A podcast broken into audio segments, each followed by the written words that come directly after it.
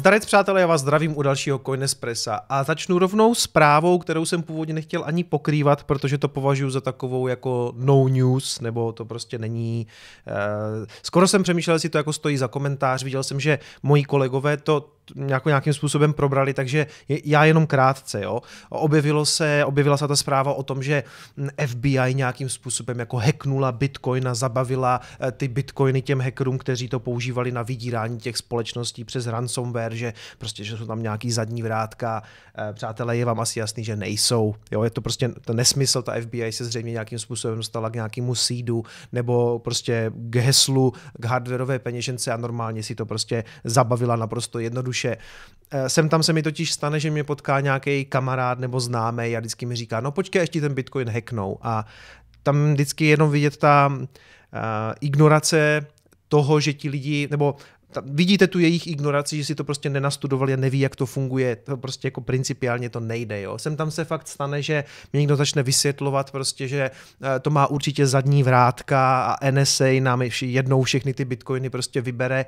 A mm, já tady s těma lidma už moc ani nevedu debatu, protože oni už jsou obvykle přesvědčení o své pravdě a tam je prostě vidět, že jim absolutně uniká, jako jak ten Bitcoin funguje. A proto tohle to jsem považoval úplně za no news, že to skoro nemá smysl pokrývat, i když to dost možná na chvilku zhodilo i cenu, nebo eh, těžko říct, jo, to se, ví, víte, že já to nemám rád moc to spojování těch fundamentálních zpráv eh, s tím grafem. Takže vlastně eh, začínám to takovou nesprávou a pojďme rovnou na graf. Pokusím se být stručný, i když mi to obvykle moc nejde. Víte, co sledujem? 30 tisíc a 42 tisíc, mezi tím se teďka odehrává nějaká šaráda. Viděli jsme tam u toho posledního Coinespressa, to šlo až někam k 30 zase opět, nebo bylo to nějakých jako asi 31 a aktuálně jsme zase zpátky na 37, takže stačí to obchodovat mezi 38 a 32 pořád tam a zpátky, budete milionáři. Ne, to bych nikdy neudělal, protože samozřejmě s Bitcoinem nikdy nevíte, jo. Ale jak říkám, teď kdybyste tam chtěli hodně moc něco vidět, tak tam může být tady, tady mám jako naznačený nějaký falling wedge, což by mohla být jako bullish struktura, ale je to takový hodně krpatý, moc bych se na to nepodepsal, protože na, čtyř, na třeba na čtyřhodinovém grafu to úplně nesedí, takže jak říkám, jako ruku do ohně bych za to nedal. Nemá moc smysl to řešit, dokud ten range neopustíme. Za mě to zatím začíná pěkně vypadat jako dno v roce 2018, jo, tady tenhle ten pád, jo, a to je vlastně, říkal jsem tady moc krát, tady někde začínal kanál, každopádně, tady když si nakreslíte nějakou trendovku takhle, tak to začíná, si tady vypnu jenom tu MA21, ať nám tam nestraší. Jo. Tady nějaký jako trend, teď to spadlo pod něho a nakonec potom tady přišla velká svíčka, která ten, tu, tu trendovku zase narušila a vlastně jsme se přepnuli zpátky do bull marketu. Teď si myslím, že by to mohlo být něco podobného tady v menším. Jo. Takže tady je nějaký trend a teď všichni Všichni totiž teďka sledují víceméně to, co sledujeme my, nebo sleduju to já, ale vy zřejmě tím pádem taky. Prostě všichni sledují, jestli to nepropálí dolů těch 30, všichni sledují, jestli se to náhodou nevrátí eh, na těch, na, nad těch 42. Za mě v tuhle chvíli asi největší pravděpodobnost je, že skutečně zažijeme nějaký nudný léto a tady budeme pořád kreslit a překreslovat ty formace a ve výsledku to se bude prostě mláskat tady eh, v tom range 30 až 42, až to nakonec dojde právě k tomu trendu, eh, kde nakonec by třeba, mohlo by tam být třeba nějaký jako takhle to tam dojde, nějaký jako retest a třeba nahoru, jo.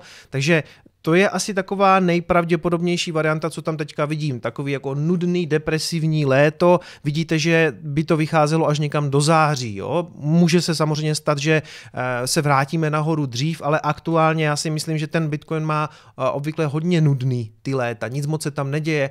Hodně to souvisí s tím, co jsem tady komentoval, že eh, ta Wall Street si dá prostě dovolenou a vrátí se nám v září. Jo? Takže já neočekávám um, žádný, žádný dramatický pohyby. Možná se sem tam stane, že se budeme blížit jedné nebo té druhé úrovni, konec konců těch pár dní zpátky to bylo taky takový napínavý, že jak se to začalo blížit k té 31, tak zase lidi byli trošku z toho v nervu, aktuálně 37, jestli se tam udržíme, nevím, protože tady tvoříme jako nižší highs, jo. Ale eh, vlastně já si pořád celku stojím za tím, že bude nějaká nuda, ale zároveň si stojím za tím, že bull market neskončil. Mimochodem dominance Bitcoinu nějakých eh, necelých 45 40%, takže ta se začíná zase trošičku obracet. Pro mě v celku jako nečitelná věc, tohle to absolutně nedokážu říct, jestli teďka zase chviličku budou alty, nebo skutečně se nám začíná přesouvat ta likvidita spíš do Bitcoinu, na což já jako sázím dlouhodobě, že si myslím, že se stane, že se vrátíme třeba někam na 50%, ale nevím, tohle to je pro mě fakt jako hodně špatně čitelný. Mimochodem ta ztráta, nebo ty ztráty na altcoinech vždycky hodně dobře indikuje třeba i Ethereum, protože, jak jsem říkal moc krát, Ethereum je takový lakmusový papírek jako altcoinový a ono si nedávno šlo už zase někam k těm 0,8, aktuálně pád až někam na 0,65, ale taky to není nic dramatického, jo. Já jsem si říkal, že když to doleze zase na nějakých 0,79, takže zase třeba něco maličko prodám. Nevylezlo to tam, takže jsem nakonec neudělal nic, svůj zbytek Etherea stále držím, takže hodlám čekat spíš jako na lepší úrovni, ale je dost možný, že tady třeba, je dost možný, že změním názor, zase něco prodám, jo, jakože já dělám takový average out z Etherea. Eh, ještě se podíváme na dvě věci, které mě přijdou zajímavé a to je, eh, když jsem řešil to, jestli stále probíhá bull market, jenom s nějakou jako pauzou. Ano, to si stále myslím a vlastně to odvozuju tady od toho grafu částečně. A to jsou samozřejmě naše oblíbené Google trendy, respektive vyhledávání slova Bitcoin na Google. A vidíte, že my během toho, co probíhá tenhle ten bull market, jsme se ještě ani nevrátili na ty úrovně z roku 2017. Jo. Tam skutečně eh, ten Bitcoin se hledal u, to, u těch retailových investorů ještě víc, než se hledal uh, teďka a to prostě neodpovídá tomu, co já očekávám. Já očekávám, a to se tady budu opět opakovat, že tyhle ty úrovně budou trojnásobný, pětinásobný, možná desetinásobný oproti tomu, co to bylo v roce 17 nebo v té zimě 17-18. Nedosáhli jsme na ty úrovně a já tomu nevěřím. Já, nebo já věřím tomu, že ten zájem u retailu bude skutečně x násobný. Takže pořád si myslím, že tohle to je nějaký um, takový jako mid bull market dip. Zase dipy. Všemu tady, jak pitomci, dáváte nějaký dementní anglický název. Na co? Který má odradit ty paper hands, lettuce hands, aby, aby to prostě hodili těm, těm velkým investičním skupinám, těm, těm institucím, kteří si to chtěli nakoupit levně a to se jim dost možná povedlo. A stále si myslím, že budeme pokračovat. Jestli se to nastartuje znovu v srpnu, v září, není pro mě zase tak důležitý. Ale já si nemyslím, že jsme viděli prostě market top. Myslím si, že ne. Hele, všechny takové ty velké banky jako Morgan Stanley a JP Morgan Chase a jak se jmenuje ten, a Goldman Sachs ohlašovali, že budou vlastně startovat znovu ty, nebo znovu některý úplně poprvé, ale jednak ty trading desky a druhá prostě možnost eh, toho, aby se ti bonitní klienti do toho mohli nalít, prostě nějaký ty investiční fondy. A většinou to měli naplánovaný na eh, druhý kvartál. To znamená, oni to teprve spouštějí a jednak se můžeme bavit o tom, jestli nějakým způsobem manipulují s cenou, to já skutečně nejsem schopen jako vám říct, jestli to tak je nebo není, většinou jsou to spíš jako dohady, možný to samozřejmě je. Druhá věc je, že teď budou moc těm investorům říct, hele, ale jako cena je nízko, takže jestli se si to chtěli koupit za 60, proč to teďka nechcete za 30 nebo za 35, jo.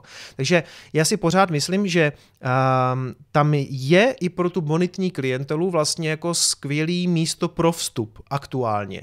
Je to sesypaný o 50%, jo. Takže ty vole, buy the dip, ne? Ještě jednou mi někdo někam napíše slovo dipy. Udipuju hlavu příborovým nožem. Jako bych řekl já, jako ta investiční banka těm klientům, tak můžete si to koupit se slevou. Takže stále si prostě nemyslím, že by bull market končil. A druhá věc, ještě eh, Fear and Greed Index, ten se nám lehce posunul na 1,20. Já sice mu nepřikládám zase takovou váhu, ale ano, sleduju ho, už byl někde na úplně dramatických úrovních, snad 13, 11, vidíte, že ten strach už není tak velký. Takže zajímavý, no. Zajímavý jsem zvědavý, jak se to rozehraje, ale pořád si myslím, že eh, nás čeká přes léto spíš nuda. Pojďme na zprávy. První zpráva samozřejmě Salvador, i když jsem o tom už tady mluvil, ale eh, tahle ta věc samozřejmě extrémně rezonuje tím kryptoměnovým a hlavně bitcoinovým prostorem, protože je to velká událost, která bude mít nějaký, řekněme, následky, nebo už má a nabalují se na to samozřejmě i další příběhy. Takže tady na E15 se píšou, Salvador jako první stát světa přejde na bitcoin, doufá v příliv investorů. Středoamerický stát Salvador se stal první zemí světa, ve které se nejznámější kryptoměna bitcoin stala zákonným platidlem. Návrh prezidenta Naíba Bukeleho schválil parlament. Parlament návrh přijal většinou 62 z 84 hlasů. Zákon stoupí v platnost za 90 dnů. Poslanci se ke kryptoměně přiklonili navzdory tomu, že se jejich rozhodnutí může odrazit na programu pomoci, o něm země jedná s Mezinárodním měnovým fondem a který přesahuje 1 miliardu dolarů. Naší zemi to přinese finanční začlenění, investice, turistiku, inovaci a ekonomický rozvoj, napsal Bukele na Twitteru krátce před hlasováním v parlamentu, který ovládá jeho strana a její spojenci. Ti, kteří Bitcoin použijí, se podle něj nevystaví riziku. Vláda zaručí převod na přesnou hodnotu v dolarech v době každé transakce, napsal dále na sociální síti. Ale tohle mě není úplně jasný, jo. Uh, tam je totiž mm, spousta takových ale a bude jako zajímavý sledovat, jak se s tím ten Salvador popele, popere. popele. Třeba tohle právě. Vláda zaručí převod na přesnou hodnotu v dolarech v době každé transakce.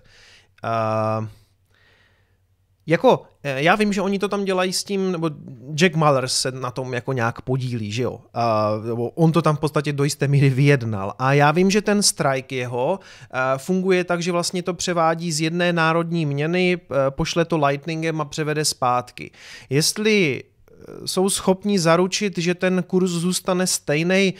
Hele, je dost možný, že jo, protože ta transakce je hlavně strašně rychlá, jo, protože ten, ten Lightning to udělá prostě fakt během vteřiny, takže tam skutečně možná tím, že nějak spolupracuje s tou vládou, tak jsou schopni tohle to zaručit. To je první věc. Mě aktuálně totiž mrzí, že mi ten strike nemůžeme vyzkoušet tady v Evropě, on tady zatím není. Já vím, že Malers někde zmiňoval, že to je něco, na čem teďka pracují, pokud vím, tak v těch dokumentech, nebo nedávno jsme se vlastně dívali na stránky a tam bylo něco jako, že coming to Europe uh, soon, takže něco ve smyslu nějakého léta, podzimu si to bude moct třeba vyzkoušet i tady, jak přesně ten strike funguje a jako jo, jestli na tom tam s něma dělá a budou schopni tohleto garantovat, tak uh, já jako tomu zatleskám, rozhodně. Druhá věc je ale ta, že eh, já jsem se díval, jakým způsobem je to teda schválený, jestli skutečně všechny biznesy teď musí přijímat Bitcoin a je to tak, za těch 90 dní, kdy to vstoupí v platnost, vy ne Jednak to teda jako získalo status té, eh, toho legal tender, toho, toho zákonného platidla, ale to právě v sebou nese to, že vy jako nějaký biznis nebo obchodní skutečně musíte přijímat bitcoin. Jo? A to je takový jako blbý, protože jsem samozřejmě jako, nebo já bych eh, víc fandil tomu, aby to jako bylo dobrovolné a spíš to právě bylo zbavené těch daňových povinností a tak dále a tak dále. Na druhou stranu si dokážu představit, že když to budete chtít jako nějak obejít, nebo hele, jste nějaký malý biznis někde na vesnici, vůbec nevíte, jak to funguje a teď po vás jako stát chce, abyste přijímali bitcoin, to je taky jako blbý, jo. Ale právě bych to třeba obešel tím, že bych prostě si na kasu nalepil prostě QR kód s nějakou veřejnou adresou, to bych případně třeba každý týden měnil nebo neměnil, protože tam třeba tím bitcoinem nikdo platit nebude. Ale tím bych to v podstatě obešel, jo? Nebo obešel. Prostě stát by po mně něco vyžadoval a teď já bych nevěděl, jak to mám řešit, tak bych prostě si nalepil QR kód na kasu, kdyby někdo přišel, tak mu řeknu, hele, tady můžeš zaplatit. On by řekl, hele, ale jako on-chain transakce je drahá, já chci použít Lightning a já, já bych řekl, hele, to já ještě neumím, ale tu zákonnou povinnost splňuju, takže tady si můžeš naskenovat kód. Aktuálně mimochodem transakce stejně nejsou vůbec drahý, já se schválně podívám, kolik to teďka je. No, 2 dolary, když budete čekat, eh, tak se dostanete možná i pod dolar. Já nedávno jsem si konsolidoval adresy a dostal jsem se, dostal jsem se na hodně jako pěkný částky. Myslím, že jsem to dal za uh, 3 satoshi na byte a eh, zpracovalo se to asi během hodiny. Jo. Já jsem potřeboval skonsolidovat několik vstupů, bylo jich tam myslím 500, nebo nějaký takový šílený číslo, 280, myslíme celkově jsem za to zaplatil pětistovku, o tom si třeba povíme na streamu, ale teď to fakt jako drahý není, ale samozřejmě není to na to, abyste v Salvadoru si kupovali tím jako rohlíky s vlašákem, jako úplně nechcete používat tu on-chain, to znamená, tady bude muset probíhat skutečně ten onboarding přímo na Lightning, což jako já jako provozovatel toho Lightningu vím, že není úplně jednoduchý, jo? že to prostě skutečně vyžaduje nějaký servisování, uh, ta příchozí likvidita a tak dále. Není to tak jednoduchý jako, jako standardní, jako on-chain transakce. A myslím si, že v tom velkou roli bude muset sehrát právě ten strike Jacka Mallerse a vlastně budou muset onboardovat lidi na nějaký hotový řešení, protože si nedokážu představit, že za 90 dní všichni budou hrozně nadšeně přijímat Lightning, protože ono to zas tak úplně jednoduchý není. Jo. Ale jak říkám, kdybych prostě chtěl jenom splnit tu zákonnou povinnost, nalepím si na kasu QR kód a plaťte si prostě on-chain bitcoinem, jak chcete, zaplaťte poplatky. Takže nejsem úplně nadšený právě z toho, že to jako stát eh, v podstatě vnucuje. Jo. To je jako Mrzí mě, že z toho třeba nevypadla ta podmínka, že to jako musím mít, jo. Ale tak eh, to už se opakuju. No a na celý ten příběh okolo Salvadoru se začínají namotávat další, menší, takový subpříběhy, jakože třeba spousta politiků z té Latinské Ameriky už si začala taky měnit eh, oči na laserovi, tím myslím politiky z jiných zemí, to znamená, a začali se teda údajně i ptát a, a posílat zprávy Jacku Mallersovi, že by něco takového možná chtěli taky, takže začalo spekulovat o tom, že možná další země budou chtít něco podobného, protože uh, v tom vidí, nebo můžou v tom vidět tu stejnou stejnou příležitost jako Salvador, že tam třeba natáhnou nějaký zahraniční investory nebo že ty biznesy si tam udělají nějaký sídla a tak dále a tak dále. Prostě eh, zkouší nějaký tyhle ty možnosti do svých zemí přinést taky, takže uvidíme, jestli to nerozpoutá náhodou lavinu, nebo já si myslím, že to v podstatě začalo, že začala fungovat ta herní teorie, že jakmile to uvidíte u jednoho státu, tak musíte začít přemýšlet, jestli náhodou vám neujíždí nějaký vlak. Takže ano, já si myslím, že v dohledné době uvidíme další, možná zase podobně malou zemi, která řekne, hej, hej, hej, my máme taky legal tender, nebo máme ještě lepší podmínky, takže přijďte k nám. Myslím, že se dokonce mluví o nějaké, a teď jsem zapomněl název té země, eh, v Oceánii, byla myslím ta Tonga, Tonga, země v Oceánii a Tonga, Bitcoin. Jo, na Twitteru jsem to zaznamenal, tady na tom účtu Documenting Bitcoin, že eh, Tonga dost možná bude další zemi, která bude přijímat Bitcoin, respektive uh, jako, jako zákonný platidlo, protože jeden ten jejich člen parlamentu už taky nasadil laserový oči a údajně už je taky v kontaktu s Jackem Mallersem, takže ano, jako neočekávám zkrátka, že zítra ohlásí nějaká obrovská země, že přijímají Bitcoin, budou to tyhle ty menší země, tak jak jsme to v podstatě tady nějakou dobu předpovídali, že by to mohlo být, tak se to pomaličku začíná rozehrávat a stejně tak se k tomu právě, jak jsem říkal, začíná rozehrávat právě ta, ta, ta herní teorie, že prostě nikdo nechce být první, zároveň nikdo nebude chtít být poslední. K tomu další věc, Naib Bukele, prezident El Salvadoru, eh, teď začíná navíc zvát vlastně um, minery, těžaře Bitcoinu na svou levnou a zelenou energii. Já jsem někde četl, že uh, co se týče energetického mixu v El Salvadoru, tak on je z 90% tvořený obnovitelnýma zdrojema, jednak eh, vodní elektrárny, ale hlavně tady ty vulkanické zdroje nebo geotermální energie. Čili uh, vlastně ideální země, která může právě přilákat minery na levnou energii a, a navíc to bude jako z pohledu nějakého PR vypadat dobře, protože bude zelená. Ta země v podstatě vůbec nespolíhá na fosilní paliva, možná jenom v nějakých odlehlých uh, oblastech, možná se bude pálit diesel v nějakém diesel agregátu, ale většinou prostě veškerý zdroje jsou obnovitelné. Takže jako ideální vlastně místo, který navíc nachystalo uh, zatím uh, jako výborný podhoubí pro všechny, kteří se za, zabývají kryptoměnama. Na co ale spousta lidí upozorňuje a já nechci dělat, že to nevidím, je, že ten Bukele z nějakého úhlu pohledu může vypadat, že směru, směřuje k nějakému autoritářskému režimu. Jo. Protože i tady z toho článku eh, Human Rights Watch vlastně vyplývá, že dost možná ten prezident může přinést právě nějaký autoritářský režim a, a že e, Spojené státy by měly zasáhnout, to si teda úplně jako jistý nejsem, e, s tím, že on, co se právě dostal k moci, tak vyházel e, soudce nejvyššího soudu, státního zástupce a tak dále a tak dále a že tím pádem tady vidíme jako velký, řekněme, skoro až jako násilný převzetí moci. Zase já prostě nevím, já, já do toho nechci o tom tady nějak fundovaně hovořit, když vlastně jako neznám přesně ty poměry v té zemi. Ten druhý úhel pohledu nabídl ten člověk, jak jsem tady posledně zmiňoval právě na Redditu v tom příspěvku s tím, že on tyhle ty kroky spíš oslavoval s tím, že um, ten režim předtím byl prostě silně skorumpovaný a ten Bukele to v podstatě jako vymetl a teď tam dělá pořádek. Ale pravda je, že tady jsme na nějaké hraně toho, jestli to právě nebude jako nový diktátor v té zemi a nepřivede tam nějaký skutečně jako sil, silně autoritářský režim. Zatím to tak z mýho pohledu úplně nevypadá, on je pořád hodně oblíbený, i když to může, zatím může stát nějaký populismus, nevím, jo. Ale zase na druhou stranu člověk, který by chtěl být diktátor, tak ne- nemá žádnou moc velkou tendenci jako z Bitcoinu dělat jako eh, legal tender, zákony platidlo. To jde proti tomu, že byste chtěli jako svou zemi ovládat, protože to nejlíp uděláte, když ovládáte peníze. Jo? A on se téhle té moci vzdává. Takže na mě to z tohohle pohledu úplně takhle nepůsobí, že by to byl nějaký autoritář. Ale jak říkám, nerozumím tomu, mám minimální vhled do té situace a uvidíme spíš jako časem, jestli se z něho diktátor nestane. Jo? Někdo mi tam prostě vyčítal, že um, když mluvím o Číně a o Rusku, tak mluvím o nějakým autoritářském režimu a teď tady oslavuju jako jinýho, uh, jinýho zloducha.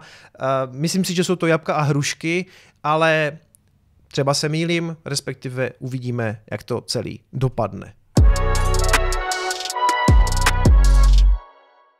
A jeden z těch subpříběhů taky samozřejmě je, že se ozval Mezinárodní měnový fond, který mu se tahle ta aktivita v Salvadoru moc nelíbí s tím, že říkají, že tam vzniká řada nějakých makroekonomických, finančních a právních problémů nebo otázek.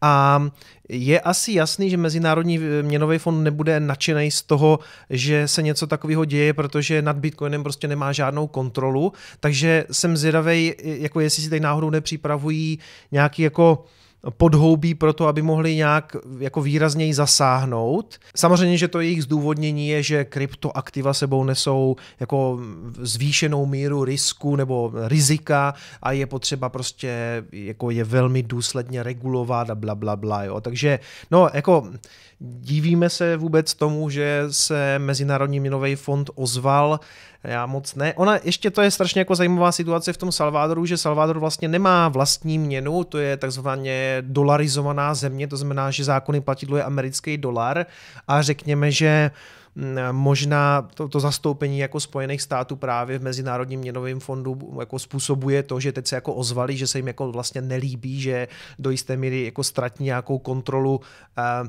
nevím, jo, jako ne, nechci se pouštět tady úplně do té politiky, protože jí moc nerozumím. Na to by asi vám líp odpověděl třeba Pepa Tětek, Možná je to něco, co spolu budeme řešit. Eh, já vlastně, on mě pozval na podcast, i když on se bude spíš ptát mě, ale třeba tohle to, když mi dá prostor, tak se na ten Salvador zeptám. Každopádně, eh, možná to spojují i právě s tím, že eh, ta, ta země to teda bude vyžadovat vlastně po každé restauraci, po každém barbershopu, po každé bance, aby přijímala vlastně dolary i bitcoiny a to je stále, jako pořád si myslím, že za 90 dní něco takového nahodit jako v té zemi bude prostě trouble. No, takže jsem, jsem zvědavý, co na to bude následně říkat Mezinárodní měnový fond. Pojďme kromě Salvadoru i na nějaký jiný zprávy. Aby tenhle ten díl Coinespressa nebyl jenom samej Salvador, tak si pojďme na závěr jestli ještě nějaký takový zajímavosti, ale už to nebude moc dlouhý, přátelé, takže velmi stručně. Revolut spouští nákupy Dogecoinu, ale cena kryptoměny zůstává za očekáváním. Mánie kolem Dogecoinu nekončí, do parodických virtuálních mincí mohou nově investovat i uživatelé fintechové aplikace Revolut. Služba jim kvůli tomu rozeslala upozornění, zpráva ale s cenou Dogecoinu nezahýbala.